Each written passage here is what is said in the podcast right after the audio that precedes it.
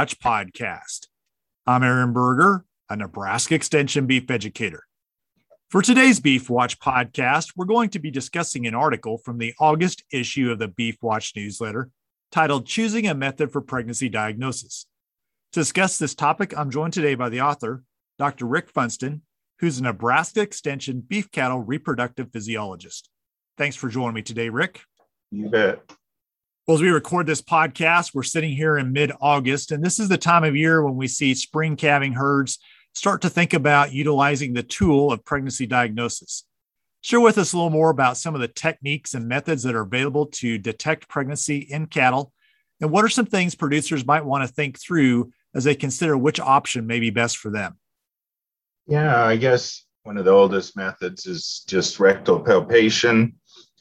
Experienced palpator can detect a pregnancy probably in that 30 plus day range. One of the risks with any of these methods that we're going to discuss is actually handling the cattle. I generally don't recommend any form of pregnancy diagnosis before, I don't know, 45, 50 days, because just handling the animals, you run the risk of some embryonic loss. So we have pregnancy detection by palpation, and then uh, maybe a little bit related, at least method would be with ultrasound is becoming a lot more popular. You can do it very quickly, stage the pregnancy probably more accurately than with just palpation. And it tends to be less, I guess, invasive, if you will. Some people fear there's some loss because of the sound wave transmission or whatever, but studies have been done where they compared rectal palpation versus ultrasound and with experienced and less experienced technicians. And actually, the lower losses were with uh, ultrasound. Some of the costs can be very comparable to just palpation. A lot of the veterinarians who are, do most of the pregnancy diagnosis will price the uh, method based on a number of animals. So identifying these animals, you know, sooner than later can save feed costs. Also can potentially put you into a, a more competitive market by preg checking early if you're going to sell them or else make decisions on, you know, what's what's the opportunity to potentially add value depending on your size of operation and some of the larger cattle operations with the younger open cows, they'll roll them into a fall calving herd.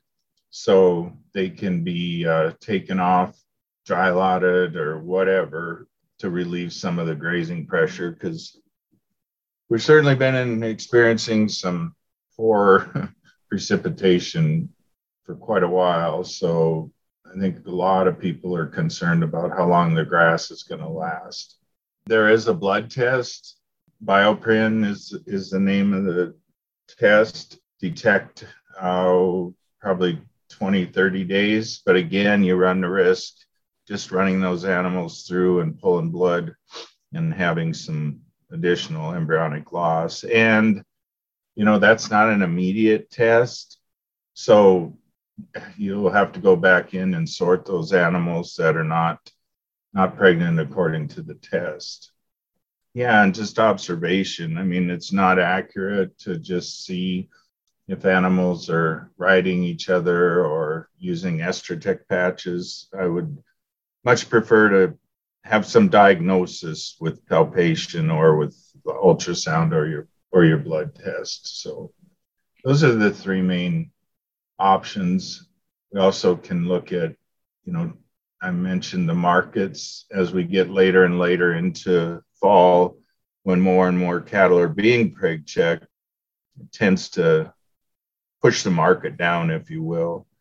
I know we don't have to go very far north of us, and there are a lot, a lot of cull cows or cows being called to market because of the extreme drought. They're a pretty big area. So I think our market has been held up fairly strong.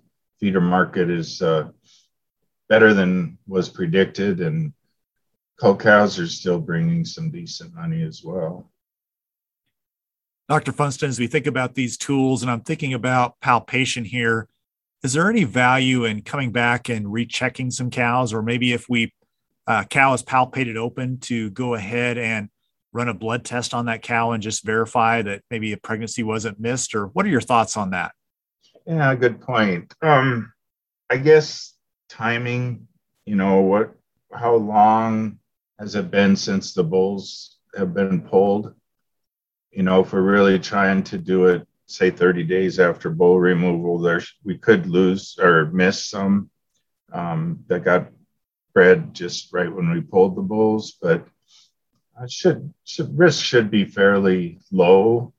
But if we sort those animals off and we're not going to sell them right away, might well be worth what you're saying to preg check them again or send in a blood sample to to verify. But you know, experienced technician, experienced veterinarians, I guess, I think are pretty accurate.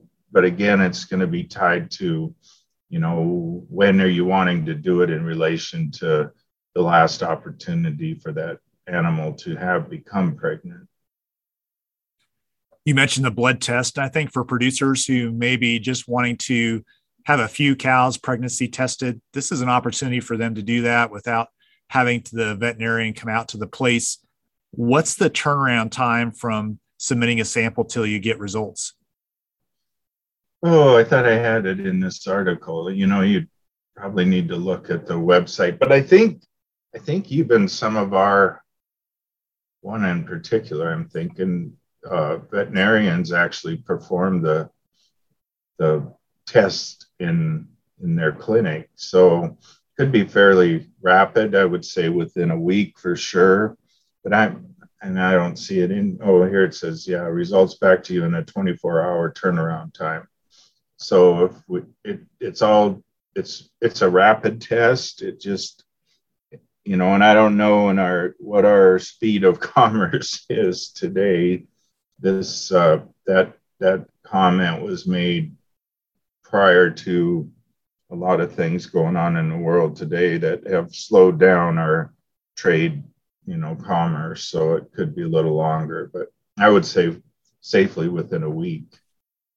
Anything else on this you think would be valuable for producers to think through as they think about utilizing pregnancy diagnosis and what what value it really has to them from a decision making and management perspective?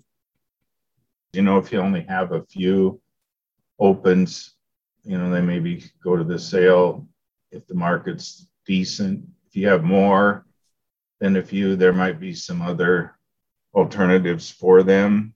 We could finish, you know, feed those cattle on a higher concentrate diet to go to a increase their condition, sell them directly. We do have one of the few cow plants left in the United States in Gibbon in some cases there's a you know it's more competitive nature to go through a sale barn because you've got buyers that are buying cull cows from you know wisconsin minnesota uh, i believe there's a plant still in idaho and Gibbon. So sometimes that competition can generate greater value. You know like i said some people run a fall herd. That's becoming more and more popular. You can use your bulls twice. These young females probably will breed. Will breed. Uh, they may have just had an issue with being a young animal that came up open because you know maybe the nu- nutrient quality and or quantity wasn't there.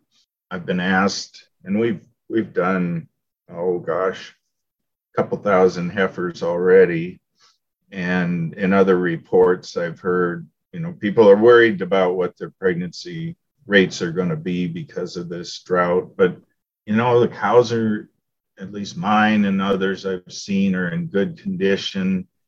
Um, if we don't run out of grass, I always use the analogy of you know, the ranchers have been at it a long time said you don't wean the heaviest weaning weights on a wet year. And I think that relates to you know what's going on in these cows as well. The the grass is still got good nutrition in it. The problem is we're running out. So just pretty normal preg rates so thus far. I'm sure we're going to see that variation. I don't know if it was last year or the year before. There was a pocket up in uh, oh central to north central Nebraska that was extremely wet, uh, higher precip than normal, and uh, that's where I saw the problems with uh, a lot of open cows. We call it washy grass. You know, they're just physically not able to eat enough to meet their nutrient requirements. Other cases of higher open rates than we'd like. You know, heifers is just on a call with a vet from Missouri, and they were wanting to dry lot their heifers, and you know, that's a viable option. I guess my point is always don't overdo it.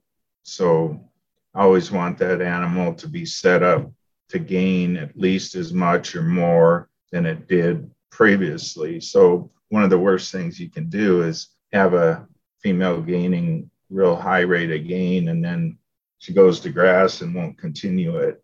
And you know the older data would indicate we have probably high fertilization rate, but we have more pregnancy loss because of metabolically what that animal is um, observing, I guess, and you don't see it.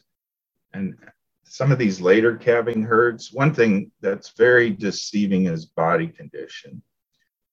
And uh, one thing that would be very deceiving is those cows are in, appear to be in really good condition, but gosh, you're breeding them in late August into September, and nutrient quality just isn't there. So be cautious, especially in the high risk females. When we started a May herd from the Gudmundsen Ranch, we really saw a big knock in those young animals breeding. So we might need to supplement during the breeding season.